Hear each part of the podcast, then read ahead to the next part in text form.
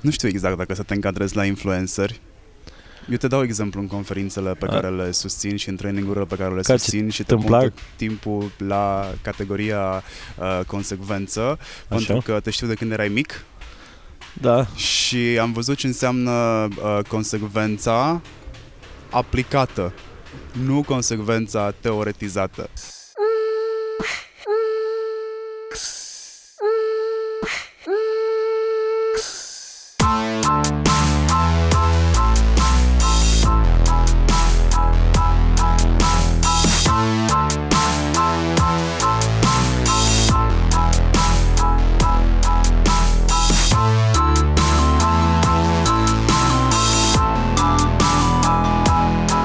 Salutare hurduchesterilor! În sfârșit, după vreo două luni de zile, am reușit să ne Mhm. întâlnim, este? este. Uh, nume, prenume, funcție. Marian Ionescu, funcția este de Mariciu, pe vlog, pe blog, ocazional, pe internet în general. Marian Ionescu, doamnelor și domnilor. Nu știu exact dacă să te încadrezi la influenceri.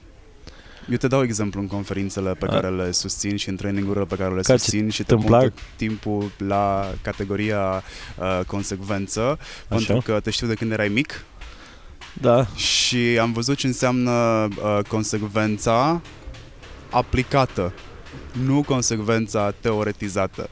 ok, ok. Spune-mi, ce înseamnă pentru tine sau ce a însemnat pentru tine munca de agenție sau hai mai bine zis să facem un background al profesiei tale și cum ai ajuns tu să faci vlogging. Băi, mi-am, mi-am ordonat uh, gândurile în cap cu ceva timp pentru un articol pe care l-am scris pe blog.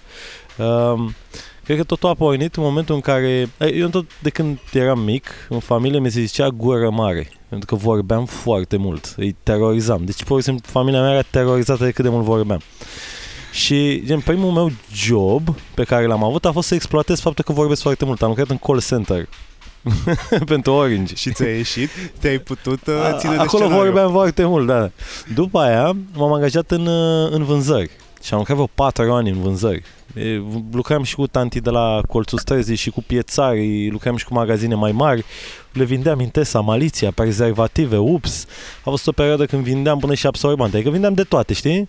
Uh, și la fel, acolo mi-am uh, exploatat chestia asta de a vorbi mult, dar mi-am șlefuit-o în ideea în care pot să vând ceva, știi, să conving pe cineva că produsul meu e bun și prețul e bun și așa mai departe. Și după aia am zis, bă, vreau să mă angajez în publicitate, unde mi-am exploatat tehnica asta cumva de a vorbi mult, de a crea, de... Uh, bă, pe total, cine eram eu, știi? Cum, ce simțeam eu? Aveam, simțeam că am o scânteie creativă, simțeam că îmi place mult să mă exprim, să scriu, să vorbesc și inclusiv faptul că cunoșteam brandurile și înțelegeam cum funcționează brandurile, ce poți să spui despre un brand ca să poți să-l vinzi, știi? Și după publicitate a urmat uh, exclusiv ce fac astăzi, creare de conținut. Dar eu, de, de când eram agent de vânzări, cream conținut pe internet. Adică a, chestia asta a devenit... uh, 2008, 2009, de când 2009 ești acolo? mi-am deschis taraba blogului. Persoasiunea când ai învățat-o? Cred că cred că atunci când m-am apucat de daily vlogging, atunci mi-am dat seama că singura mea șansă să mă autodisciplinez în munca asta, în crearea de conținut, că atunci când eram blogger scriam când îmi pica mie fista, știi? Um, și c- cred că, da, când m-am apucat de daily. Daily a fost momentul în care am zis, bă, trebuie să dau cu capul de tavan, trebuie să împing ce fac zi de zi, până mă autodisciplinez și... Ai zis un cuvânt cheie pentru mine, disciplină. Uh-huh. Uh, din informația de background pe care o dețin despre tine, tu nu ești o persoană disciplinată. No, tu ai deloc. devenit o persoană disciplinată datorită vlogului. Da. Asta este și unul dintre motivele pentru care uh, ai făcut slalom foarte mult prin publicitate. Nu ți-ai găsit locul? Nu am făcut atât de mult. Adică da, au, f- au fost câteva agenții. Stăteam cam, te referi la faptul că stăteam cam un an jumate, doi. Adică cel mai mult am stat în Mercury 360, acolo am stat 3 ani aproape, parcă. Și pe aia am stat în Leovi un an jumate Da, dar n-am, n-am, adică să știi că în momentul de față, piața muncii, cel puțin în advertising, uh, e atât de, nu știu, ca valorile mări. Volatilă. Așa, mulțumesc frumos, Marian. Uh, încât oamenii au să stea câte șase luni într-o agenție. Șase luni, șase luni și se mai face chestia asta pentru sunt job hopping ca să-ți mărești salariul, știi? Și ca să-ți găsești cuibul, că e foarte greu că știi care e diferența între un domeniu uh, cum să zic, mai fix așa, să zicem că bă, sunt uh, strungar. Uh, mă duc în 10 fabrici, tot acolo găsesc aceleași, aceleași aparaturi, știi, același șubler, toate cele, știi? Uh, în schimb, în publicitate ai ajuns să faci hopping-ul ăsta ca să găsești clienții pe care te simți tu cel mai bine și dai cel mai mare randament, știi?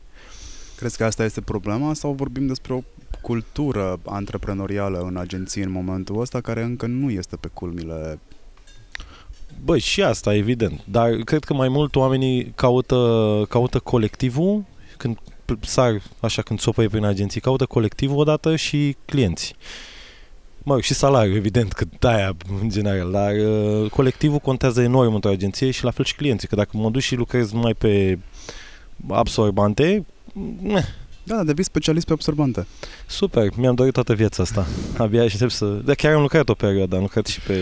Și am cumpărat absorbante. A, asta, da, da, dar zic că eu am lucrat, efectiv făceam content, de, content plan de postări pe noi fetele. Tu ai lucrat uh, ultima dată când, uh, înainte să părăsești barca publicității, mă rog, să o părăsești... Da, mai rămas oarecum că Ai rămas da, în ea, da. să o părăsești oficial, că neoficial ești tot acolo. Uh-huh.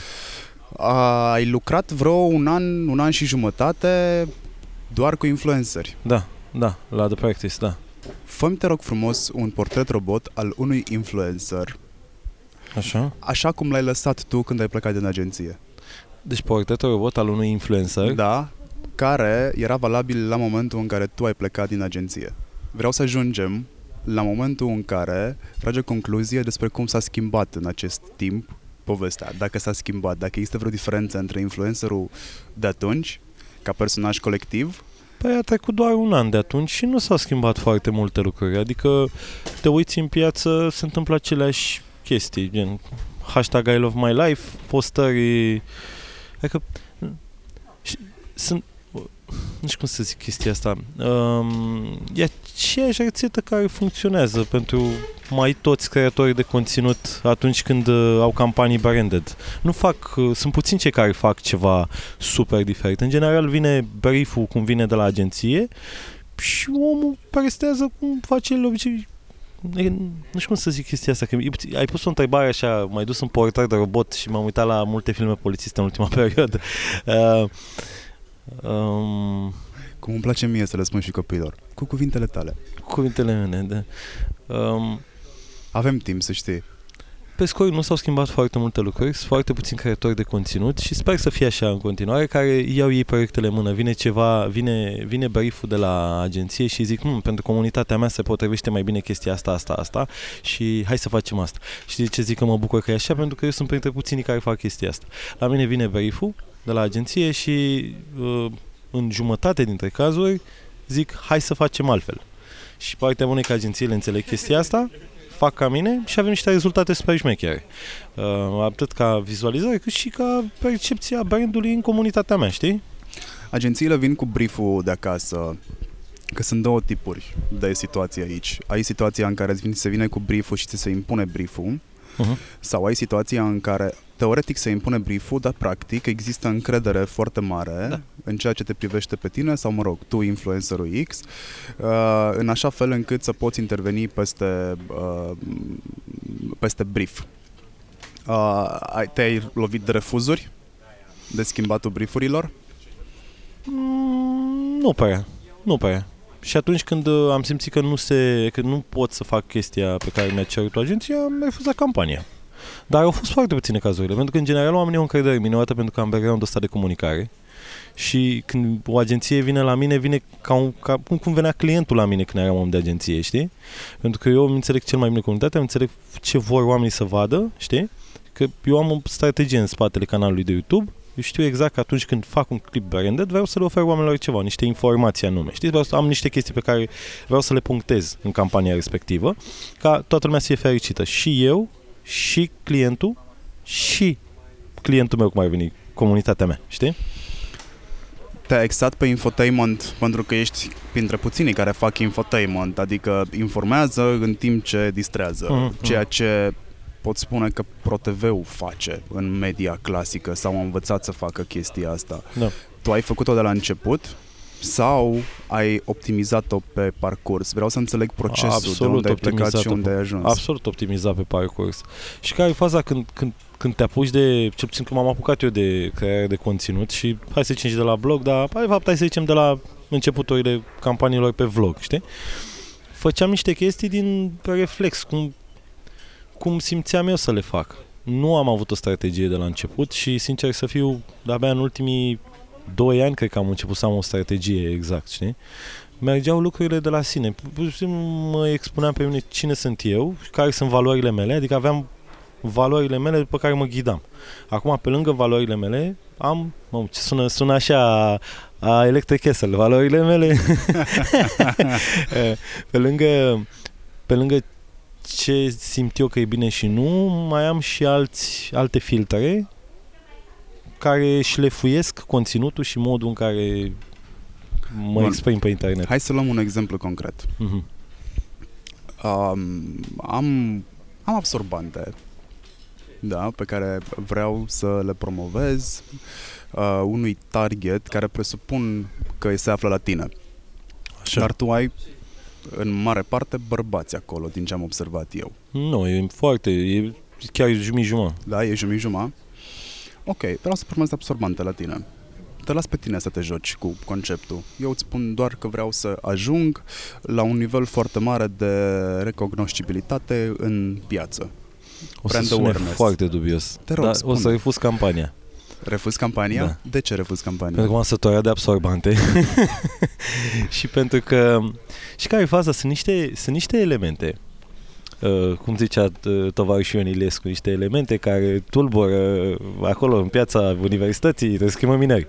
Uh, sunt niște elemente pe care le... mm, Da, în momentul în care ajungi să vorbești despre anumite lucruri, chiar dacă, până la urmă, și absorbantele sunt niște produse pe care uh, fetele le folosesc lunar, da? Uh, și sunt la raft, le vezi peste tot. Nu, nu ți-e rușine să vorbești despre ele. Dar sunt niște chestii pe care oamenii le percep gen așa, hai bă, ai ajuns să te vinzi, ai ajuns să faci până și la absorbante reclamă, știi? Cu toate că e un produs gen igienic care a revoluționat, să zic așa, viața femeilor, știi? Da. E chiar o, un lucru extraordinar de bun. Dar perceptual, oamenii te vor judeca, ah, tu ești ăla care a făcut reclamă la absorbante? Ah, bravo, mă. Chiar atât de foame ție? Știi? Ai o listă cu don'ts and do's unde Ah, ai încadrat Nu le-am pus fac pe asta, hârtie, nu dar le am fac în asta? cap, le simt. ce nu faci. Pe reclamă la STB. Așa. Uh, Eu cred că nu ar fi greșit să faci reclamă la STB atâta timp cât o ancorezi în realitate.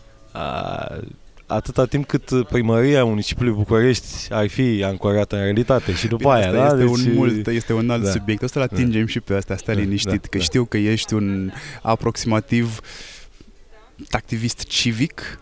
Da, Aș putea să Da. te cadrez acolo, Da, deși nu eticheta sunt cred atât că de e puțin forțată. forță, da, dar da, urlu și pe vlog, și pe blog, și pe Facebook, și pe Instagram, urlu și eu din când în când mă apucă, știi? Bun, deci la un STB, altceva? Da, nu știu, și care e faza? Când, Ce facem aici este da. um, să ajutăm deopotrivă atât brandurile cât și agențiile, mai ales noi creatori de conținut care vin din spate sau cei care caută nu știu, și-au pierdut busola și acum caută în nordul să se orienteze după el. Sunt Mhm. foarte convins că acest interviu o să-i ajute negreșit și atunci încerc să setez nu niște reguli, ci niște pinpoint-uri, știi? Băi, ar trebui să fiu atent la chestia asta pentru că... bă, da, și care e faza? Eu, să, să nu e un sfat pentru toată lumea. Eu, eu îți spun care e nu rețeta vrem mea, să dăm ce sfaturi, fac eu, știi? vorbim despre rețeta ta. Eu încerc să mă țin departe de anumite situații delicate pentru că nu am timp să mă ocup de situațiile delicate pe care le-aș crea, știi? Adică vreau mai mult să mă focusez pe conținut, pe să mă gândesc ce pot să fac să crească uh, și comunitatea și canalul, știi? Decât să încep să sting focuri, să creez incendii, mini-incendii pe care să le sting. Și ăsta cu Mariciu făcând reclamă unor absorbante, indiferent cât de creativ aș face-o și cât de amuzant aș face-o, tot va crea un ușor val de, va crea niște mici incendii, știi? Adică sunt anumite branduri, nu branduri, anumite categorii de produse sau, uh, da, categorii de produse cu care nu aș prefera să nu mă asociez ca să nu creez aceste incendii, știi? Și focusul meu, cel mai, cel mai greu lucru care, cu care ne luptăm noi în perioada asta a social media este focusul. Sunt absolut convins de chestia asta. Uh, vezi în primul rând, feed ăla te bombardează cu ce viață frumoasă unii, te bombardează cu ce căcaturi fac unii, te, vezi, o, deci eu fără să vreau, că e chestia fear of missing out, FOMO, da? Eu am ajuns, în, în loc de FOMO, să fiu un soi de, uh, nu știu, cum să mă izolez puțin, ca să, cum să pun niște scuturi ca să nu mai văd atât de multe lucruri, știi? Pentru că văd cum unii fură conținut din afară, fură idei, fură haine, fără, știi? Văd chestiile astea și mă enervez, cum spuneai tu mai devreme, sunt un soi de activist așa, știi? Nu știu, deci de unde vine chestia asta, de unde am rădăcinile astea, dar mă, mă, mă disperă nedreptatea, știi? Și hoția. Și cred că în România e un lucru foarte greu, pentru că nedreptatea și hoția sunt la orice colț de stradă. Și eu încerc acum să mă izolez de toate chestiile astea, ca să pot să mă concentrez pe munca mea, știi?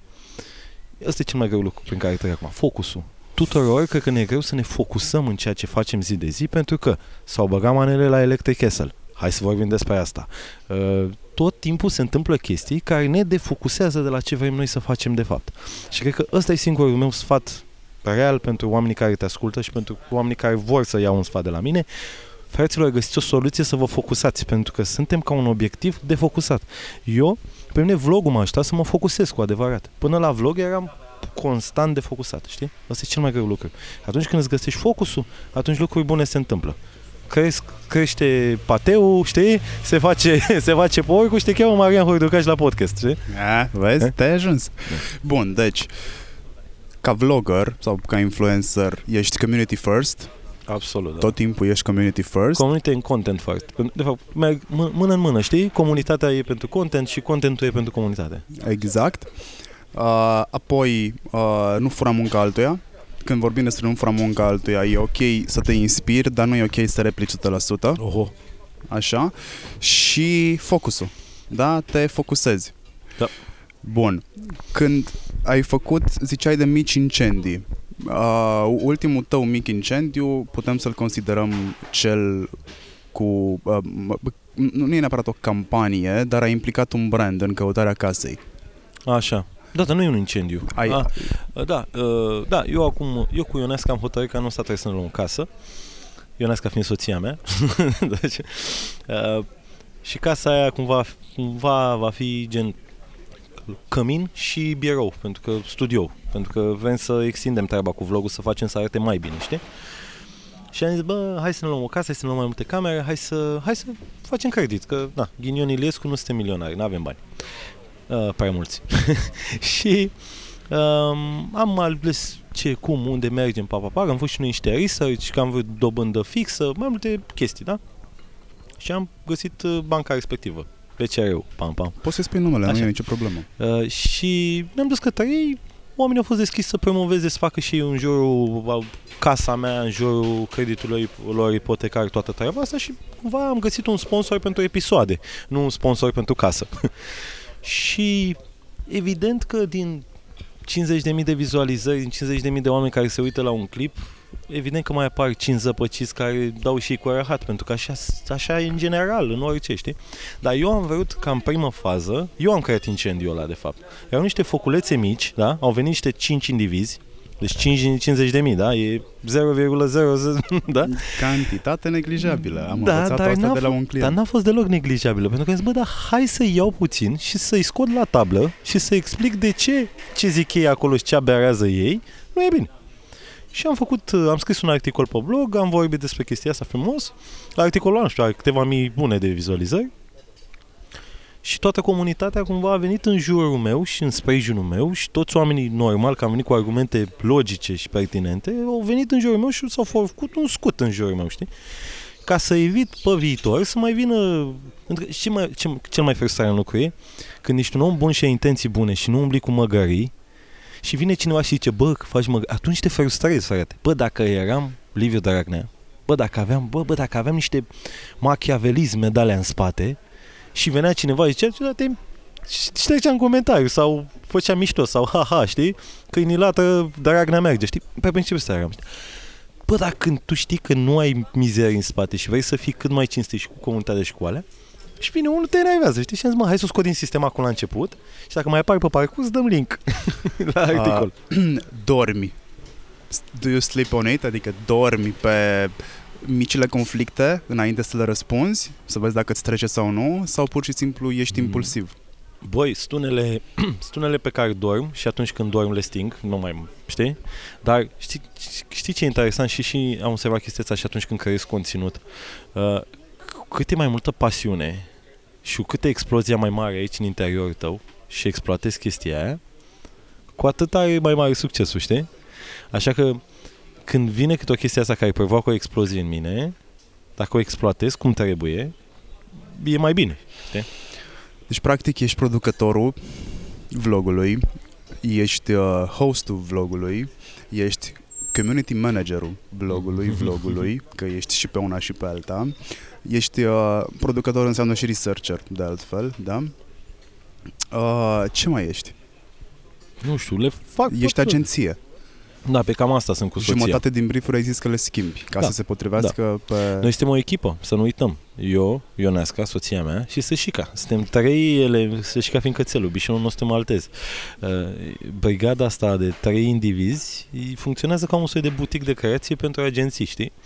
Agenția vine la noi cu un brief și noi încercăm din brief-ul ăla fie să-l facem să fie cât mai mișto, conținutul pe care îl scoatem, fie revoluționăm un pic brief-ul ăla, știi?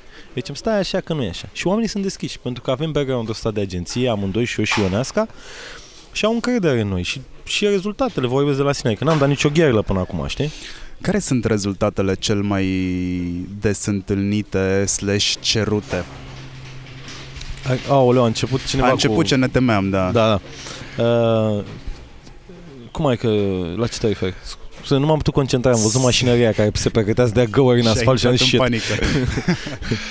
uh, brieful are niște KPIs în da. brief, se specifică. Vreau să fac aia. Se vorbește foarte mult despre vânzări. Vrem vânzări, vrem lead-uri.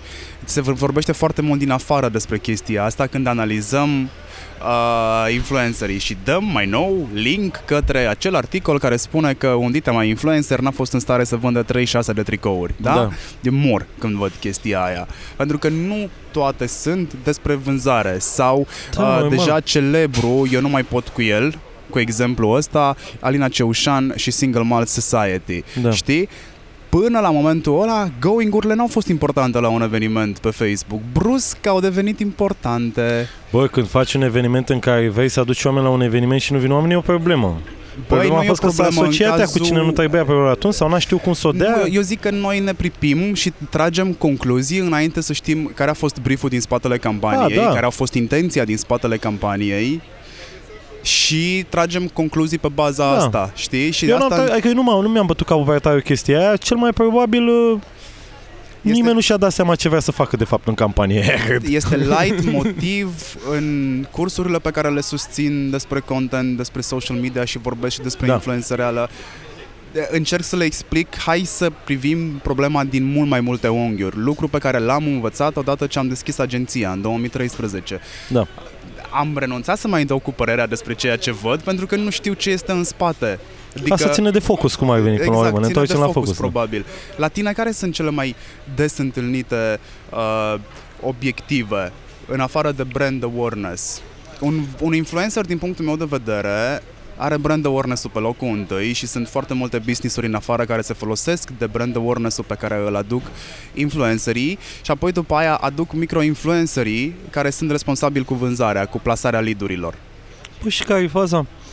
Și asta cu vânzarea e o întreagă nebunie, știi? În primul rând, poți să măsori în momentul în care tu faci reclamă unui produs pe care poți să-l vinzi atunci, gen sneaker și fac ceva cu sneaker industry, sneaker industry face un cod de reducere pentru comunitate de 5%, Mariciu 10, Mariciu 5, îl dau în comunitate și văd cât am vândut. Eu am făcut acum ultima, bă, să zicem, am făcut campanie la Netflix. Poate că am fi putut să facem gen uh, un cod Mariciu 5 să vedem câți oameni își fac cont. Dar oamenii n-au, n-au zis nimic de asta. Hai să facem niște gălăgie în jurul Netflix, ai văzut. Adică, e ca și cum te duci la Paro TV și le zici, bă, îmi pui spotul ăsta, mă costă 20.000 de euro sau cât mă costă, că sunt niște sume Dar vreau acolo. X vânzări. Da? Dar aveau vânzări. E cam la fel. Uh, și asta cu influencerii, de fapt, cine a venit cu termenul ăsta a ven- a venit ca să le dea un scop așa până la urmă influencerilor, să zică să sune bine în prezentări, să, să vândă casele astea de influenceri care au semnat un milion de influenceri și alte chestii, știi? Dar end of day, noi vorbim despre atenția oamenilor. Unde e atenția oamenilor? E la Paro TV, e la Sășica, e la Xuleasa, adică unde se uită omul? Dar omul are 24 de ore. Din 24 de ore, cât stă și se uită la Paro TV, cât stă și se uită la Mariciu. A, dacă se uită la Mariciu, bă, hai să băgăm și niște reclamă și la Mariciu, știi? Cam așa e și chestia asta. Da, vrei vânzări? Păi dă-mi un produs, dă-mi un eveniment, dă-mi ceva să fac ca să-ți demonstrez, să mă flexez, știi? Uite, am avut acum cu Havana la Electric Castle. Am făcut întâlnire cu Ionescu Adu la Havana, știi? Au venit și pe 40 și ceva de oameni care erau la Electric Castle, plătiseră biletul, ne-am întâlnit, ne-am pus și o oră de aia mai dificilă la un 5 și au venit oameni, adică s-a întâmplat, știi? Uh, spune exact ce vrei, știi? Și îți livrezi. Trebuie și ce majoritatea brief-urilor, că mă întrebai de asta, sunt la modul, uite, avem asta, hai să facem puțină gălăgie în jurul ei. Păi nu mă deranjează și campaniile în care vor să vândă. Da, hai să găsim un mecanism. Că sunt și eu acolo parte creier, știi? Vine la mine, încep și eu și îmi pun și eu creierul în funcțiune, știi? Uh, hai să găsim o soluție să vindem, și să, uh, să vedem, să măsurăm cât vindem, știi? Dar dacă tu vinzi, uh, nu știu, uh, vinzi, da, Pepsi să zicem, se puțin cam greu pentru că logistic n-ai cum. Pepsi e în toate magazinele, cum facem? Te duci la magazin, ai un cod, ai un, vai- ai un voucher, trebuie să bagi toate magazinele astea într-un sistem, adică e super complicat în spate, știi? Dar influencerii absolut o puterea de a vinde. În momentul în care se uită la tine 100.000 de oameni reali, și nu vorbim de boți din India, bă, sunt 100 de oameni care se uită la tine și dacă oamenii te respectă, că mai e și componenta respectului, că dacă se uită la mine 100.000 de oameni ca la Floricica Dansatoarea, dacă Floricica Dansatoarea zice uh, intrați pe Netflix și uitați-vă la ceva, nu o să intre nici dracu, lasă-mă bă în pace, știi? Pentru că cine se uită la ea nici nu știe ce e Netflix, știi? Uh, deci sunt niște componente aici. Influencerul trebuie să aibă o comunitate reală, trebuie să fie respectat, știi? Mai sunt câte alte mici chestii, dacă le îndeplinești pe astea, orice influencer vinde. Dar trebuie să-i oferi și condiția să vândă. Cum își câștigă respectul un influencer? Păi chestia aia de care spuneam eu mai devreme, coloană vertebrală. Pentru că dacă eu fac tot felul de mizerii și oamenii mă percep ca pe... A, uite-l bă și pe ăla. Aoleu, ai vă... Aoleu. Ăla nu e respect. Aia înseamnă că respectul ți-l primești în momentul în care oferi respect comunității? Oferi, în momentul în care îți oferi ție respect, eu mie, eu Marian Ionescu mă respect pe mine și de-aia nu o să-mi bag un cactus în fund. Știi? Conținutul tău îl cataloghezi drept a fi de calitate sau relevant? Cum? Conținutul. Da. Îl, îl cataloghezi, cel pe care tu îl produci, Ah, da. îl cataloghezi drept relevant sau de calitate? Bă, și care e faza? Eu, eu, am, eu îmi doresc și foarte mult să fac niște chestii mega mișto. Adică eu am niște filme în cap de... Și e, e de calitate în, în funcție de resursele pe care le am acum, știi? Adică atât hashtag, atâta s-a putut, știi? E, dacă e relevant pentru oamenii în comunitatea mea, eu zic că da. Pentru că eu încerc întotdeauna să le ofer ceva, o informație, să inspir, să facă ceva, o chestie utilă cu care să rămână la finalul clipului, știi? Și da, e, cred că e relevant, pentru că după aia văd că se duc și experimentează ce le-am recomandat eu să experimenteze, sau știi? Da, e, știi cum, sunt niște cuvinte atât de mari, încât când zici contentul tău este de calitate, deja parcă mă pun eu pe mine pe un piedestal și zic contentul meu este de calitate, știi, și fac operă. E când e momentul de față e ce pot să dau eu mai bun și faptul că oamenii se uită la mine și mă apreciază și slavă Domnului mă respectă, înseamnă că e bine. Eu cred că conținutul pe care îl produci tu și de altfel toți influencerii pe care îl produc pentru comunitățile pe care le-au închegat în jurul lor nu este neapărat de calitate, este relevant pentru acele comunități. Știi, calitatea asta este extrem, extrem de Subiectivă, subiectivă. da, da. da? O manea la Electric Castle n-a fost catalogată drept calitate. Da. S-a ajuns în multe alte Nu discuții. problema a fost maneaua, problema a fost că a băgat la porno pe ecrane. Aia am observat că s-a vorbit prea puțin. În schimb, am apreciat foarte mult anul ăsta la Electric Castle uh, uh, persoanele care au tradus muzica pentru persoane cu Absolut deficiențe genială de, fază. de, de auz. Am, Adică am superbă, găsit-o pe superbă. tipa respectivă, uh, Da, nu mai erau țin trei. minte cum o cheamă, am Da. găsit-o pe, pe net. Da, e artistă e acum ar veni. că Da. N-ai, cu- te- ca să reproduci muzica, trebuie să reproduci emoția. Te- Și mă uitam, eu chiar le-am filmat și am și zis în vloguri despre ei. Am aplaudat cu toate mâinile, că sunt născut după Cernobâl. Faza asta, știi? Hashtag glumă cu Cernobâl, tare să fac gluma asta. Uh, Extraordinar de mișto fază. Și cu, chiar și, a, și încă o chestie. Uh, erau prezente, adică a, a fost și Sigma, DJ, da? Acolo nu erau, erau doar la artiști ăștia care, gen Florence and the Machines, știi? In the, in the machine, e- acolo erau unde era emoția aia foarte puternică pe care o transmitea solistul, știi? Da, mă, marfă. Cum îți alegi gear cu care filmezi? Am, noi doi avem discuții infinite despre setup-ul pe care tu îl folosești sau pe care amândoi Așa. le folosim, setup-urile pe care le folosim. Da. Dar cum ți le alegi? Cum, cum ajungi? Cum ajungi să mă întreb pe mine despre Canon XC10, spre exemplu? Pe, pe pagini pentru că sunt într-o continuă căutare pen- să găsesc ca, camera perfectă, să găsesc setup-ul perfect. Chestii pe care cred că până la sfârșitul vieții nu o să găsesc, știi? Um, în continuu caut să-mi îmbunătățesc calitatea imaginii, să arate totul mai bine, calitatea editului, adică sunt de, de când m-am apucat până în ziua de astăzi și de mâine încolo o să caut să arate mai bine, să, să găsesc sculele alea care să mă ajute să, să fac conținut mai bun, știi? Și apropo de camera asta XC10, Canon XC10 pe care la tine am văzut-o influencerule și mi-a recomandat-o, a fost perfectă pentru concerte. Are zoom-ul la 10x și pot să stau în liniștit așa frumos în spate și pac, am dat zoom-ul direct pe artist, cadre cu el, ți-o prind pe acolo. Perfectă camera. Uh, camera aia am găsit-o de- încercând să optimizez foarte bine workflow-ul uh, de filmat în living-ul casei la mine când uh, uh, făceam interviurile din familia netradițională.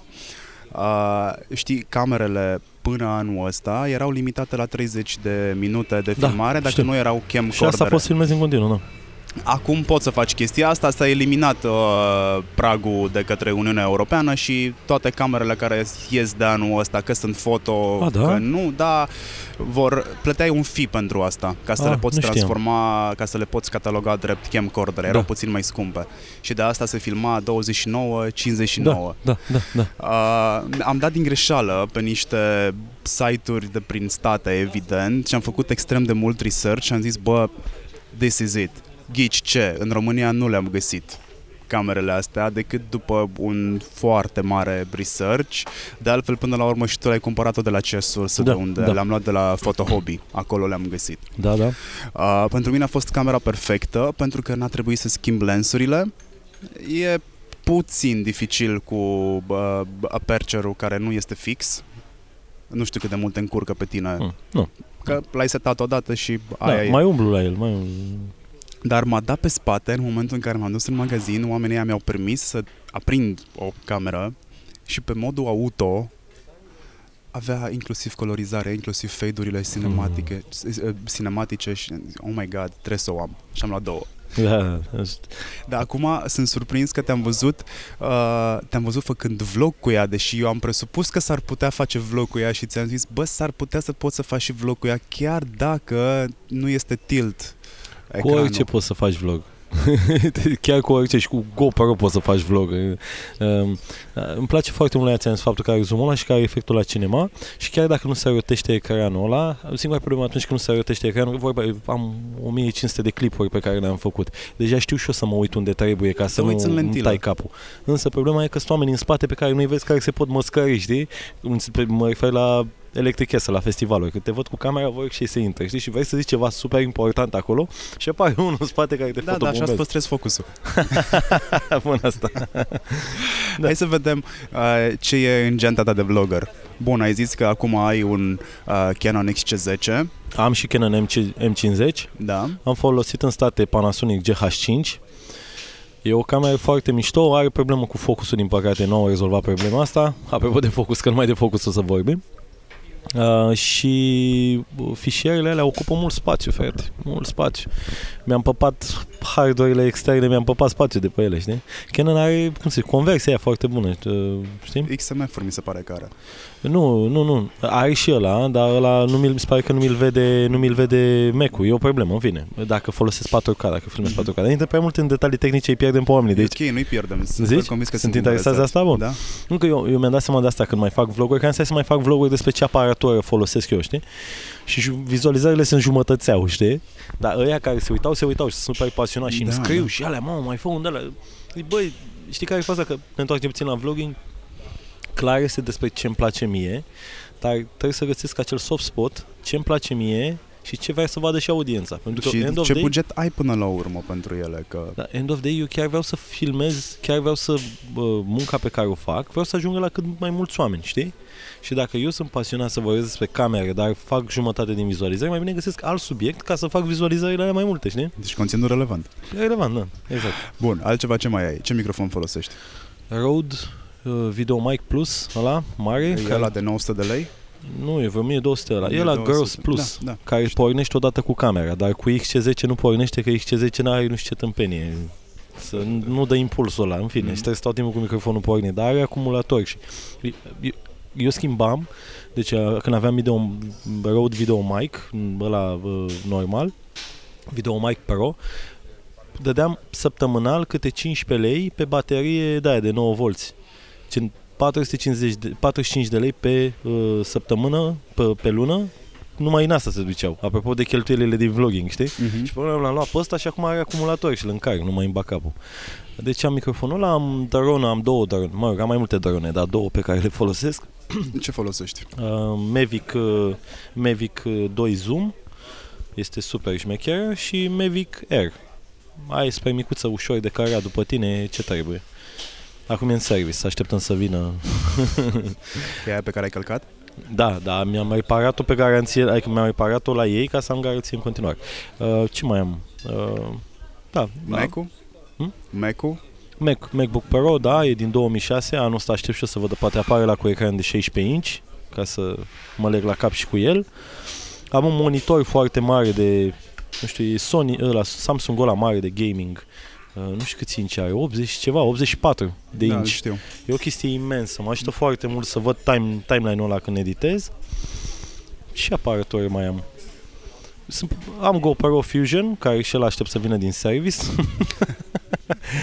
Eh, Dacă e să tragi linie la tot setup-ul ăsta, ai bănuiesc că ai și niște lumini când filmezi da, acasă. normal, normal. Ai niște lumini de platou. Dacă e să tragi linie, ajungi la 5.000 de euro cu setup-ul tău.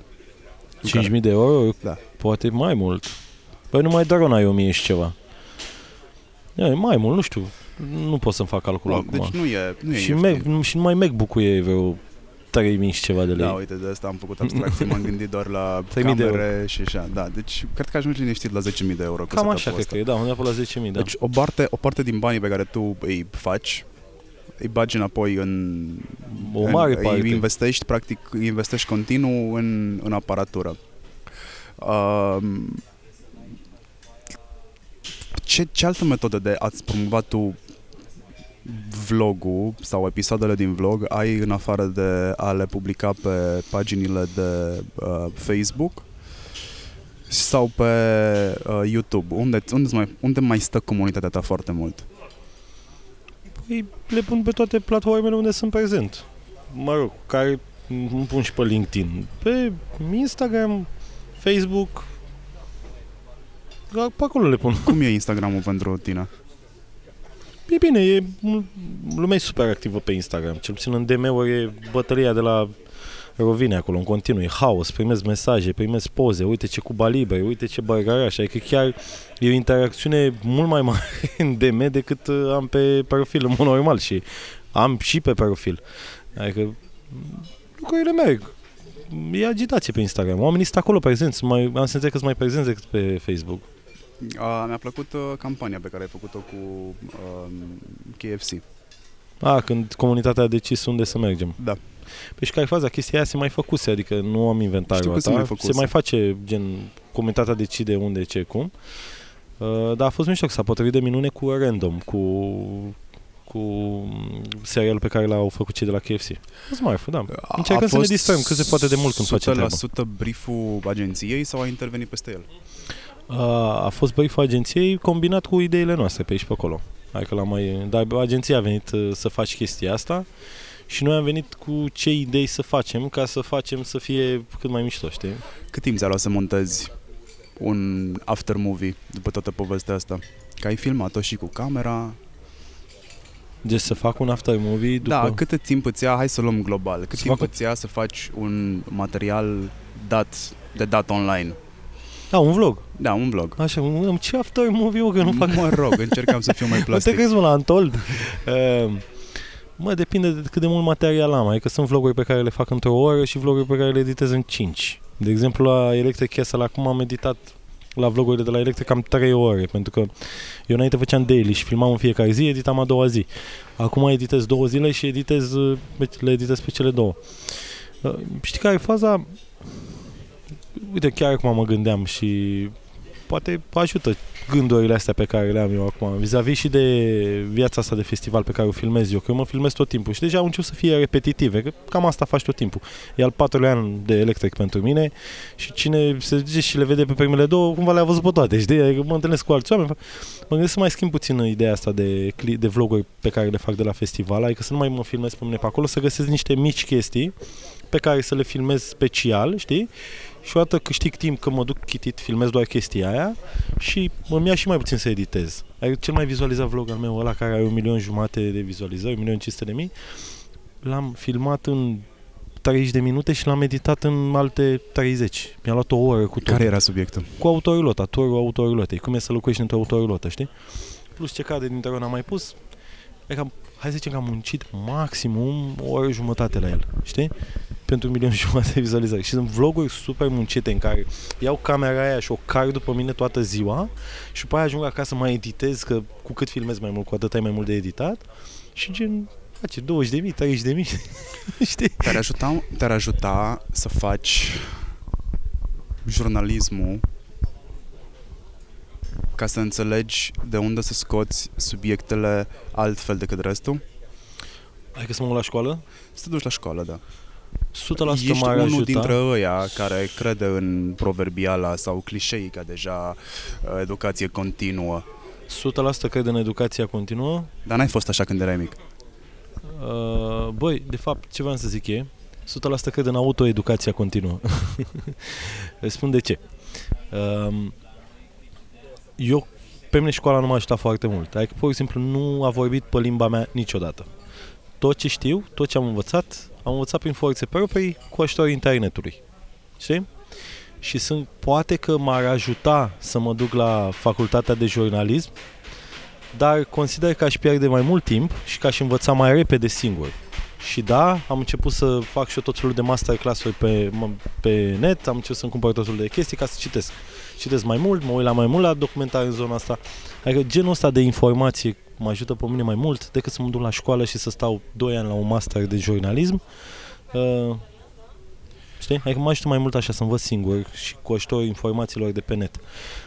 Comunitatea te-a făcut să fii conștient de ceea ce se întâmplă în jurul tău sau ai fost tot timpul? Aici mă refer la micile tale uh, puseuri de activism. Nu ești activist, ești o persoană care spune ceea Se ce implică. vede, se Da, implică. da, da. Cum ai ajuns să te implici? Pentru că până la tine cel puțin nu am prea văzut pe nimeni să se implice. Păi, Ai fost un exemplu pentru restul? Nu știu, nu mă consider așa. Nu știu, nu am idee și nici nu știu cine e restul. La cine te referi la restul? La Restul creatori de oamenilor conținut? care brusc au devenit interesați de politică, care in- au devenit interesați de vot. Sper că, oam- sper că pentru oamenii din comunitatea mea am reușit, adică pe, i-am împins puțin de la spate să vorbească și în familie despre asta și să se implice mai mult și am primit multe, foarte, foarte multe mesaje la vot, că au ieșit, că au văzut la mine, că așa, de, și mă bucur, știi? Uh, Nu mi-a trebuit o chestie asta, pur și simplu mă bucur că reușesc să fiu un exemplu pozitiv pentru oamenii din jurul meu, știi? De asta și când conduc și mă filmează Ionesca la volan, tot timpul am centura față de alți vloggeri care pur și simplu se vede că conduc cu 200 la oră pe autostradă și nu au centura, știi? Vloggeri de milioane de vizualizări, știi? Eu încerc să fiu un exemplu pozitiv pentru oamenii din jurul meu și nu, știu, nu, nu comunitatea m-a făcut să fiu așa, eu așa am fost, așa am simțit întotdeauna, adică majoritatea lucrurilor pe care le fac, le fac pentru că le simt și pornesc cumva de aici din interiorul meu, știi? Furia aia, nervii aia când văd ce se întâmplă cu noi. Chiar o să fac la un moment dat un clip pe tema asta că mie vine, vin oamenii în comentarii și ăia 5 din 50 de mii și vin și îmi reproșează mie că bă, da, tu prea multă reclamă faci, bă, bă, da, prea mult. Da, dar ei nu stau o secundă să se gândească că eu nu fac chestii, adică ei nu-mi dau niciun ban mie. Ei se revoltă față de ceva ce le oferă cineva gratis pe internet, în loc să se revolte față de ăștia care pun 5 rânduri de borduri pe stradă din banii lor, știi? Chiar o să fac un clip foarte Practic, forță pe tema asta. Uh, m-am gândit de multe ori la chestia asta, dar cred că n-am avut ocazia să vorbesc cu nimeni implicat în fenomen. Voi, cei care deveniți din ce în ce mai vizibili, influencerii, tu câți subscribers ai acum pe YouTube? 120 de mii. 120 de mii. Dar este o comunitate foarte eficientă. Da? Da. Și community first, ziceam mai devreme.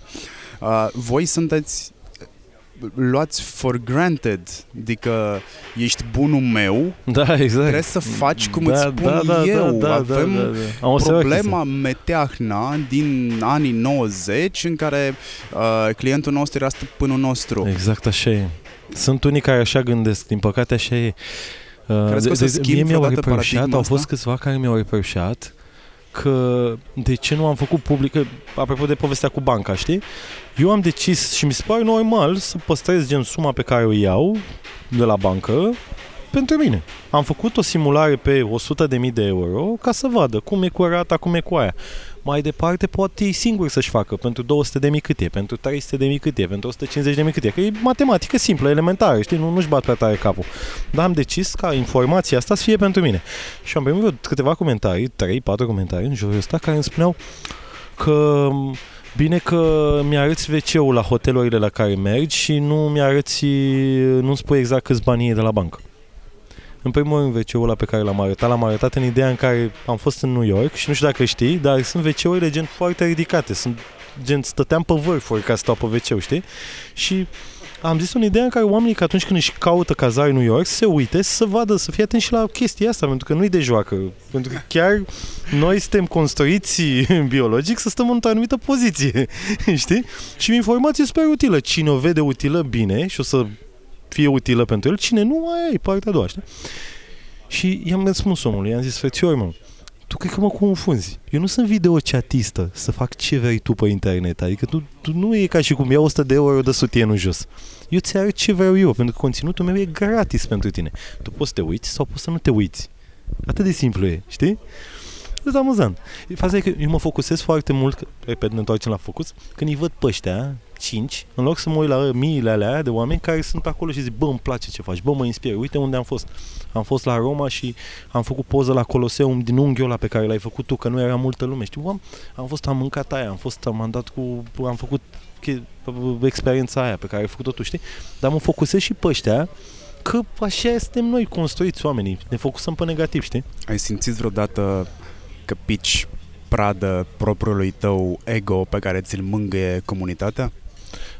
Uh, Eu, eu văd asta ca pe un risc foarte mare. Știu, nu. Nu, și spun și de ce. Uh, pentru că eu nu am ars nicio etapă. Eu nu am ajuns peste noapte aici și nu o să ajung peste noapte la un milion de abonați. Eu am crescut încet, organic, prin muncă și prin coloană vertebrală, continuare subliniez chestiile astea, uh, și ego-ul ăla intervine atunci când nu când arzi niște etape și eu nu le-am ars. Asta consider. Deci, și încă o chestie, stă atent la feedback. foarte atent. Dar la feedback-ul constructiv, nu la modul bine când filmezi wc dar nu zici, știi? Feedback calme. Și la întâlnirile cu comunitatea, când încerc să mă întâlnesc de cât de multe ori pot pe an, special la festivaluri cu oamenii din comunitate, îi întreb, chiar îi întreb, mă și boss, spune-mi, că tu ești aici, înseamnă că îți pasă de mine, că altfel nu veneai la întâlnirea asta să bem o cuba liber, știi? Ce ai văzut, ce ți-a plăcut, ce nu ți-a plăcut, știi? Și oamenii se deschid și îmi spun. Și partea cea mai tare că argumentele lor sunt smart și chiar au... Te-ai gândit la ele. Da, și au dreptate, știi? Și le iau și le implic. Le, le bag după aia la mine în mecanism ca să fac să fie bine. Dar tu dacă vii la mine și mă înjuri că sunt rărit sau că ți-am filmat wc în New York, dar nu spun care e valoarea creditului meu, timp da măti. Știi? Uh, o altă lecție pe care o învățăm de aici este să te uiți la uh, cantitatea de hate pe care o ții și să vezi dacă este neglijabilă sau nu. Dacă Absolut. nu este neglijabilă, înseamnă că ai făcut tu ceva greșit. Dacă mi se umple, mi se umple acolo ăla de dislike și așa, dar sunt un... Trebuie să... E o chestie pe care o simți în continuare, zic. Nu, nu, poate fi și matematică în spate, poate au inventat unii o ecuație să-ți dai seama, dar în general o țin din, din accelerație, știi? Eu o simt cum ar veni, știi? Și sunt atent la chestiile astea. Îți dai seama că dacă oamenii vin la mine și mă înjură să umple acolo comentariile de hate, îmi dau seama că am făcut ceva greșit, știi? Și au imediat poziție, nu aștept o lună. Hai să ne întoarcem puțin la începutul interviului în care povesteam despre uh, faptul că ai lucrat în, în agenție. Ai avut un job sigur, cu niște bani care veneau sigur de la lună la lună, dar tu ai decis să renunți la veniturile alea sigure. Da, și eu și Ionesca, soția. Și tu și Ionesca, într-adevăr. Cum ai făcut chestia asta? Ai decis că trebuie să renunți ca să te poți focusa pe vlogging? Sau ai fost tu foarte convins că o să meargă vlogging-ul și ai păi, renunțat la... E foarte simplu. Nu, totul a mers în paralel atâta timp. Și când e ca că, din nou mă întorc la mașină, aici când schimbi, am, când schimbi viteza, știi, și ridici încet piciorul de pe ambarea aia și calci accelerația și e un sincron, așa, știi? Exact sincronul ăsta l-am făcut cu chestia asta, cu jobul, știi? Nu am mai renunțat deodată de la el, adică n-aveam ce să mănânc și gata, eu vreau să fiu, știi? Am avut o tentativă cu vreo 3 ani, când am vrut să mă focusez mai mult pe, pe blogging, știi? La cu vreo 5, 5 ani, chiar în anul, primul an de Antold, atunci a fost chestia asta și am încercat vreo câteva luni, am puteam să mă autosusțin, dar nu, în modul adică financiar eram ok, dar psihic nu eram ok, pentru că atunci aveam doar blogul și stăteam toată ziua în casă, nu interacționam cu oamenii și o luam razna. Chiar am luat o razna, pentru că pentru mine viața socială și ieșitul din casă și pus mâna pe cameră și mers undeva și filmat, e energie, e combustibil. Și când stăteam toată ziua în casă și stăteam și scriam 5 articole, da, mergea, aveam unici, crescuse totul și campaniile. Nu, nu, nu, nu, nu. M-am întors în agenție, m-am reinventat puțin cu vlogul și după aia când am schimbat vitezele, le-am schimbat corespunzător. Georgiana a, a făcut la fel, uh-huh. tu i-ai dat un impuls, că practic ați devenit în familie vloggeri. Da, da. Da. Cât de mult dai dați voi din casă. Ă, nu ce? am niciun dubiu că ceea ce găsesc pe stradă găsesc și în vloguri și invers, adică autenticitate, o, o altă valoare pe care eu cred că ar trebui să o caute atât comunitățile cât și brandurile. Da, da autenticitate. Uh, nu mai știu de la ce întrebare plecasem, mi-amintești tu? Voi să că de, ce dăm din casă, ce da, nu dăm din casă. Exact. Cum, cum stabilești? Eu primesc întrebarea asta foarte des pentru familia netradițională. Că și noi suntem avem aceiași niște, autentici. Avem niște filtre decente. Vlogul nostru nu e videochat. adică nu ne... Nu o să apară un sextape pe, ne, pe net cu noi, sper. Știi? Adică uh, încercăm să arătăm viața noastră fără să arătăm anumite chestii care sunt intime din viața noastră. Când ne certăm, cu toate că e foarte amuzant când ne certăm. Chiar acum, când veneam de la Electric Castle într-o seară cu niște prieteni, uh, care ne știm de pe net. Sunt prieteni de internet, cum ar veni, că n-am ieșit la bear cu ei, doar pe internet. Ne dăm like-uri, ne hăhăi. Uh, și mergea că au, au fost colegi de casă cu noi și veneam încet așa tiptit spre casă și eu cu Georgiana am început să ne tachinăm pe niște subiecte și se căcau ăștia pe de exact, dar de nu mai puteau și zicea, bă, de ce nu băga și asta în vlog? Păi, da, da, știi care e faza? E o chestie mult prea intimă. Adică cearta e o chestie super intimă, știi? Nu vrem să ne spălăm răfele în public. Uh, noi încercăm să arătăm partea noastră reală și inspirațională a vieții noastre. Gen, călătorim mult, ieșim din casă, uh, asta încercăm să le arătăm, știi? Experiențele frumoase și reale. Pentru că nu o să ne prefacem vreodată că hashtag mai Dubai, știi? Ăștia suntem. Dar arătăm partea inspirațională, partea din, cu care rămâi ceva. Că dacă eu încep și mă cer cu Georgiana acum, tu te distrezi. Dar nu știu dacă rămâi cu nu ceva dacă după. m-aș distra neapărat. Cred că, cunoscându-mă, mm. cred că aș fi puțin stingher. Adică oricât mm. de amuzant ar fi, știi, de, Râzi, hai crede-mă, să nu facem crede-mă. asta aici. Da, da, da, cred că suntem amuzanți rău de tot. Sunt foarte amuzanți, dar nu, nu, nu rămâi cu nimic cu după. Doar, doar așa, gen, ce tâmpii sunt ăia, știi? Nu rămâi cu ceva după. Deci nu e reality show. Nu e reality show. A fost cât era, dar nici când era daily vlog, când ne filmam în fiecare zi viața, timp de 1000 și ceva de zile, fără părere, n-a fost uh, de reality show. Pentru că nu aveam în spate un script. Reality show nu e atât de reality show, exact. are un Exact. script.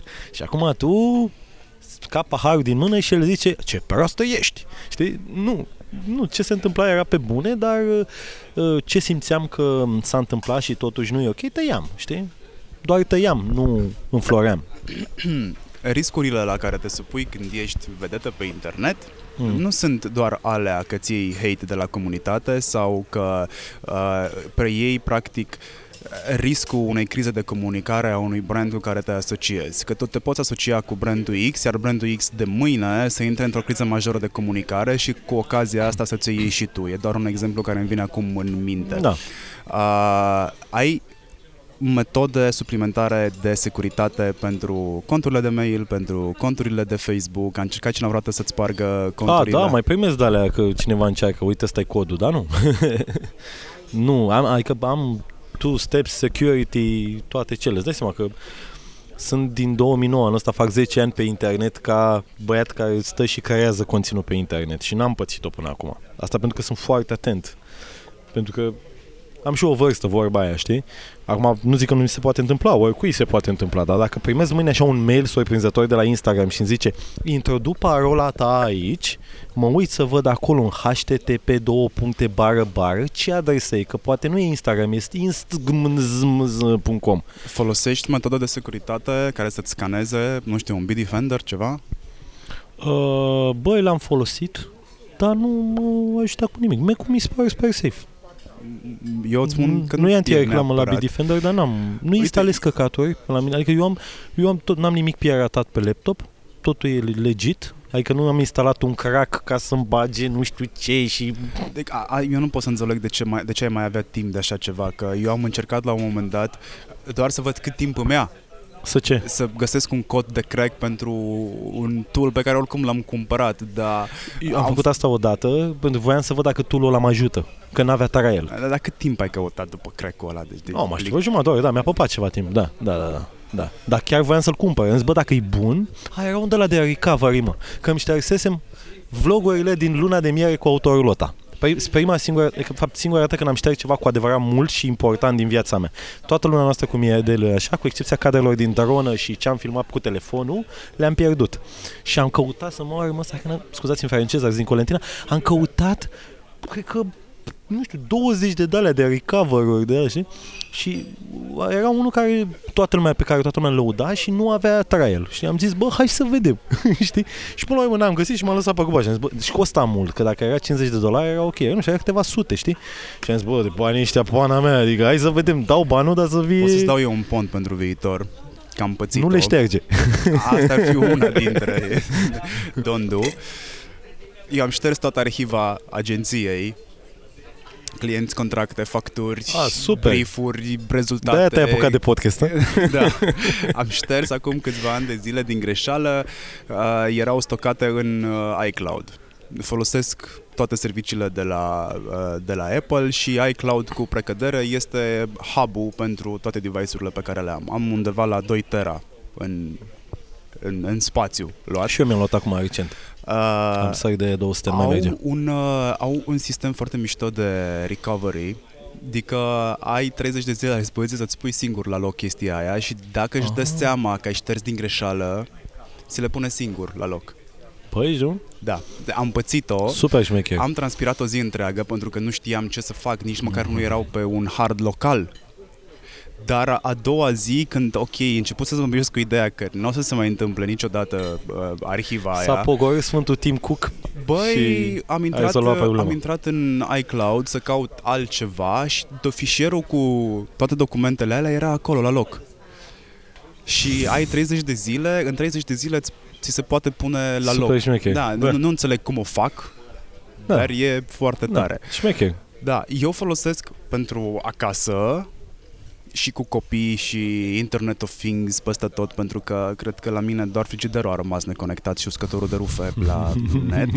Folosesc Bitdefender Box.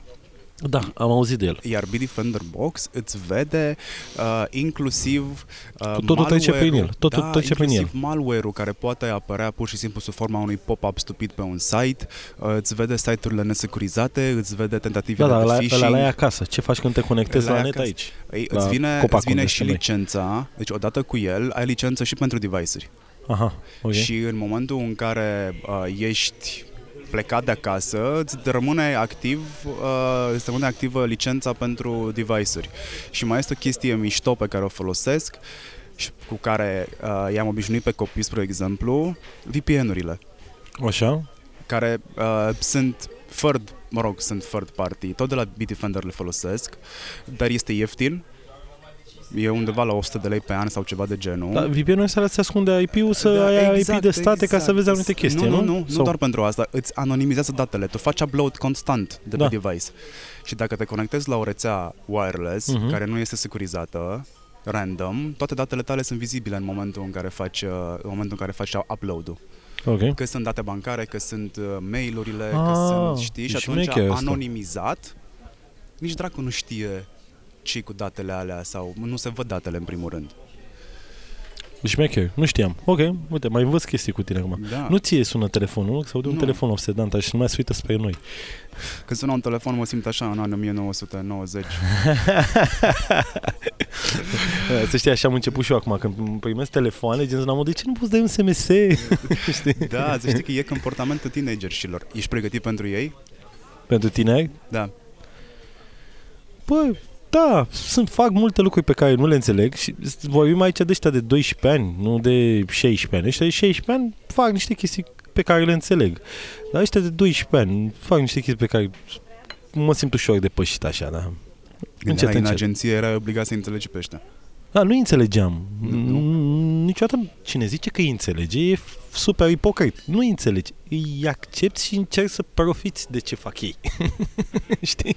Adică sună dubios să zici că profiți de un copil de 12 ani, dar profiți de Dacă- comportamentul lui, să zic așa. Eu, eu sunt convins că dacă te duci uh, științific vorbind în psihologie, în comportamentul consumatorului, în comportamentul copilului, în tehnici de parenting, eu cred că înțelegi foarte bine comportamentul copiilor lor.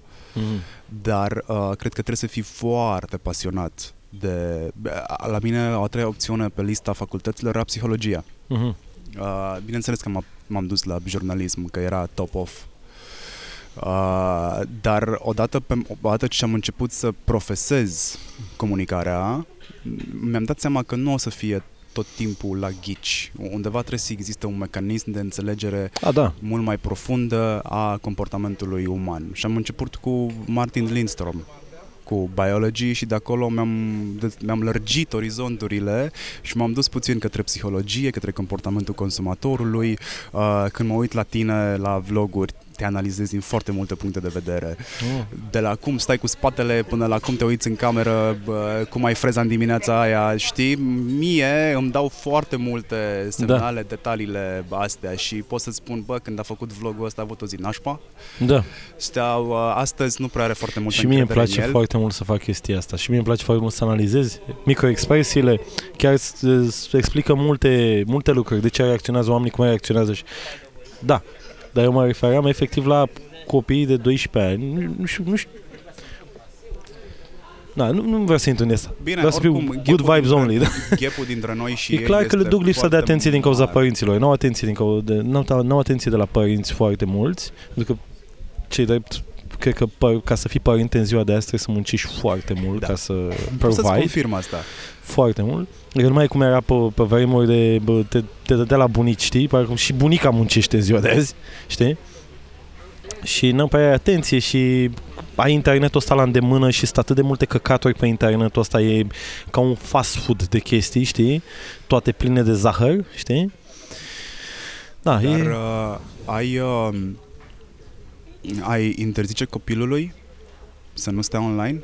Nu, dar Să stea online. Bă, și care e problema? Că mie mi-e frică pentru momentul în care voi fi părinte, știi? Și când va ajunge la vârsta aia gen 10-12 ani, cu colegii de școală, cu anturajul, ce, cum, știi? Și clar nu ai cum să te pui uh, perpendicular cu voința lui, să zici ok, nu, nu, nu. Clar trebuie să-i oferi acces la internet, dar cred că trebuie să-i filtrezi bine, trebuie să vezi Eu ce, cred cum. că trebuie să te dai tu Și după să el explici. foarte mult, să înțelegi de ce se întâmplă chestia aia și o să fii surprins, dar ce pot eu să învăț din chestia asta? A, Că da, înveți foarte absolut, multe. absolut, din- sunt total de acord cu tine, sunt total, sunt total de acord, da. Uh, Marian, stăm la discuții deja de, un min- de o oră și patru minute. Ah, e bine. Care e durata medie de podcast la tine? Uh, cam asta este. A, da? Da, mă duc și într-o oră și jumătate și ghiși ce? Attention span-ul e acolo. La o oră și jumătate oamenii încă ascultă? Da. Se nu te ascultă seara la gen la ora 11 noaptea și adormi cu căștile în urechi? Am oameni care fac și asta. Am oameni care fac și asta. Majoritatea ascultă în trafic sau la birou. A, Dar, și uh, mulțumim doamna Fiere. da.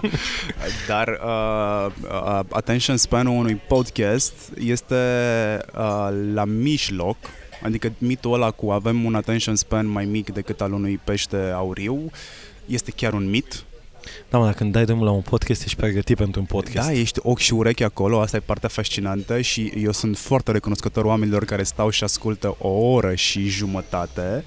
Uh, dar voiam să spun că pe scara attention span-ului există vlogul, unde e- ai o medie de 45, pardon, nu vlogul, uh, podcastul, unde ai o medie de 45 de minute de attention span Ok. și după sunt filmele de lungmetraj.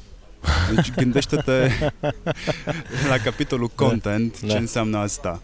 Și Da. până nu am experimentat, nu am crezut ceea ce aflasem de fapt despre attention span. După ce am dat drumul la podcast, am experimentat asta și am zis, da mă, avea oia dreptate. Bă, într-adevăr, podcast, eu am făcut o perioadă cu Zaya Fet Podcast. Din păcate nu ne mai sincronizăm absolut deloc. Eu sunt tot timpul plecat, el are și ale lui. Uh, și am observat chestia asta, mergea foarte bine. Și clar, în momentul în care noi ne facem studioul Ionescian, o să avem și zona de podcast. Clar, o să fac cu Ionesca un podcast săptămânal, cred. Am mai Ah. testat niște chestii, dar nu aveam sculele necesare. O să... Acum, pe final, uh, ai două opțiuni. Ori îți faci shameless promo A, la ceva, ori îmi adresezi mie o întrebare și uh, sper eu să-ți pot răspunde. Uite, asta nu m-am gândit o secundă să vin și eu cu o întrebare. Asta cu shameless promo, ce stai să mai fac? Toată lumea, toată lumea nu știe cine sunt. Ce stai să mai zic cine sunt, că uită. Um, Vreau să te întreb pe tine ceva, dar nu știu ce. De ce nu mi-ai zis mă și mie dinainte să pun o întrebare de aia fină? Vezi? Asta înseamnă să ai un produs A, autentic. gata, știu. Care este singurul om din România? Adică, dacă este, nu singur, este- care este acel om din România pe care nu l-ai chemat niciodată în podcast? Bă, dar sub nicio formă. N-am Indiferent identificat de ce va persoana face, aia. poate să, ajungă, poate să ajungă președintele României, gen, bă, dar nu-mi place de el acum așa cum este, nu o să-l chem niciodată noi. Nu am identificat încă persoana aia, să știi că m-am gândit ce persoane nu chem într-un podcast de ale mele. Și am ajuns la concluzia că uh, aș fi ipocrit să spun nu îmi place persoana respectivă doar pentru că mi-am format o părere din exterior despre Mhm. ea până nu o cunosc cu adevărat. Și în momentul în care o cunosc cu adevărat, sunt convins că aș putea face un interviu extrem de Mhm. interesant cred, pe de altă parte, că subiectele cele mai mișto și concluziile cele mai bune le tragi cu persoanele Ok. care nu-ți fac neapărat plăcere, dar dacă ești deschis să le auzi părerile, există șanse foarte mari să umble puțin la rotițele tale și să-ți facă acolo un fine-tuning. Și de asta nu Foarte bine. există. Foarte bine ai răspuns. Aș face cu A de minune. A, dar cum dai acum? Mâine, doar că De n-am ce nu? reușit încă să dau de el. N-ai, prea tare, fete, n-ai cum. Deci n- n-ai cum, există Uh, cum zicea Felix Pătrășcanu, uh, de la fan într-unul dintre episoade, țara asta are atât de multe defecte încât îți oferă infinit de multe posibilități. foarte bine zis, foarte bine zis. Da. Băi, să știi că și eu merg mult pe, pe chestia asta, niciodată să nu spui niciodată. Totdeauna să fii deschis la multe chestii în exterior și încerc să, și încerc să mă țin de ea. Pentru că este o persoană foarte pasională care se aprinde foarte repede când vede, cum am spus, nedreptate, hoție, știi? Și trebuie să încerc să, că mi-o spun tot timpul, apropo de psihologie, că stau foarte mult și îmi fac analiza mea psihologică, de ce reacționez cum reacționez, de ce sunt așa, și Eu cred că să nu mai maturitate, pur și simplu. Bun asta, da. Sunt născut pe 1 iunie, nu cred că o să vină vreodată maturitatea la mine pe la geam. Uh, și încerc pe cât se poate să, să înțeleg chiar și acolo unde cineva face ceva nasol, să înțeleg de ce a făcut acel ceva nasol și să învăț ceva din acel ceva nasol, știi? Așa că răspunsul tău este foarte bun. Mulțumesc, îți mulțumesc Ți-ai făcut că... tu promovare acum. păi aveai de făcut și lust promo tu sau da, eu? Da, deci... ți-am făcut ție. 10 lei. Plătești limonada. Uh, îți mulțumesc foarte mult pentru că ai acceptat invitația mea. A durat vreo două luni până ne-am sincronizat, dar hei, n-am uitat că trebuie să te sun după ce se termină Electric este. tare, tare, da, da, da, da. Uh, sper să ne auzim sub auspicii la fel de bune în perioada următoare. Doamne, ești. Nu o să-ți urez succes, pentru că succesul este suma alegerilor pe care tu le faci și până acum ai dat dovadă de alegeri iscusite. Doamne, ești, mulțumesc frumos. Uh, și da, s-ar putea să fie ăsta primul episod pe care tu îl asculti în Hordocast. să știi că am mai ascultat, dar attention span. Gen mă cam pierdeam așa după 5 minute, mă luam cu altceva. Sunt ca o nu știu, ca o veveriță pe cocaină, așa sunt. E foarte greu. Deci focus, apropo de focus, trebuie să mă pot treacă să stau și eu locului, știi? Bine, hai, te las să le urez ceva ascultătorilor mei. Crăciun fericit. Ah, o să vină și ăla. și ieșiți la vot. Vă pup. Salut!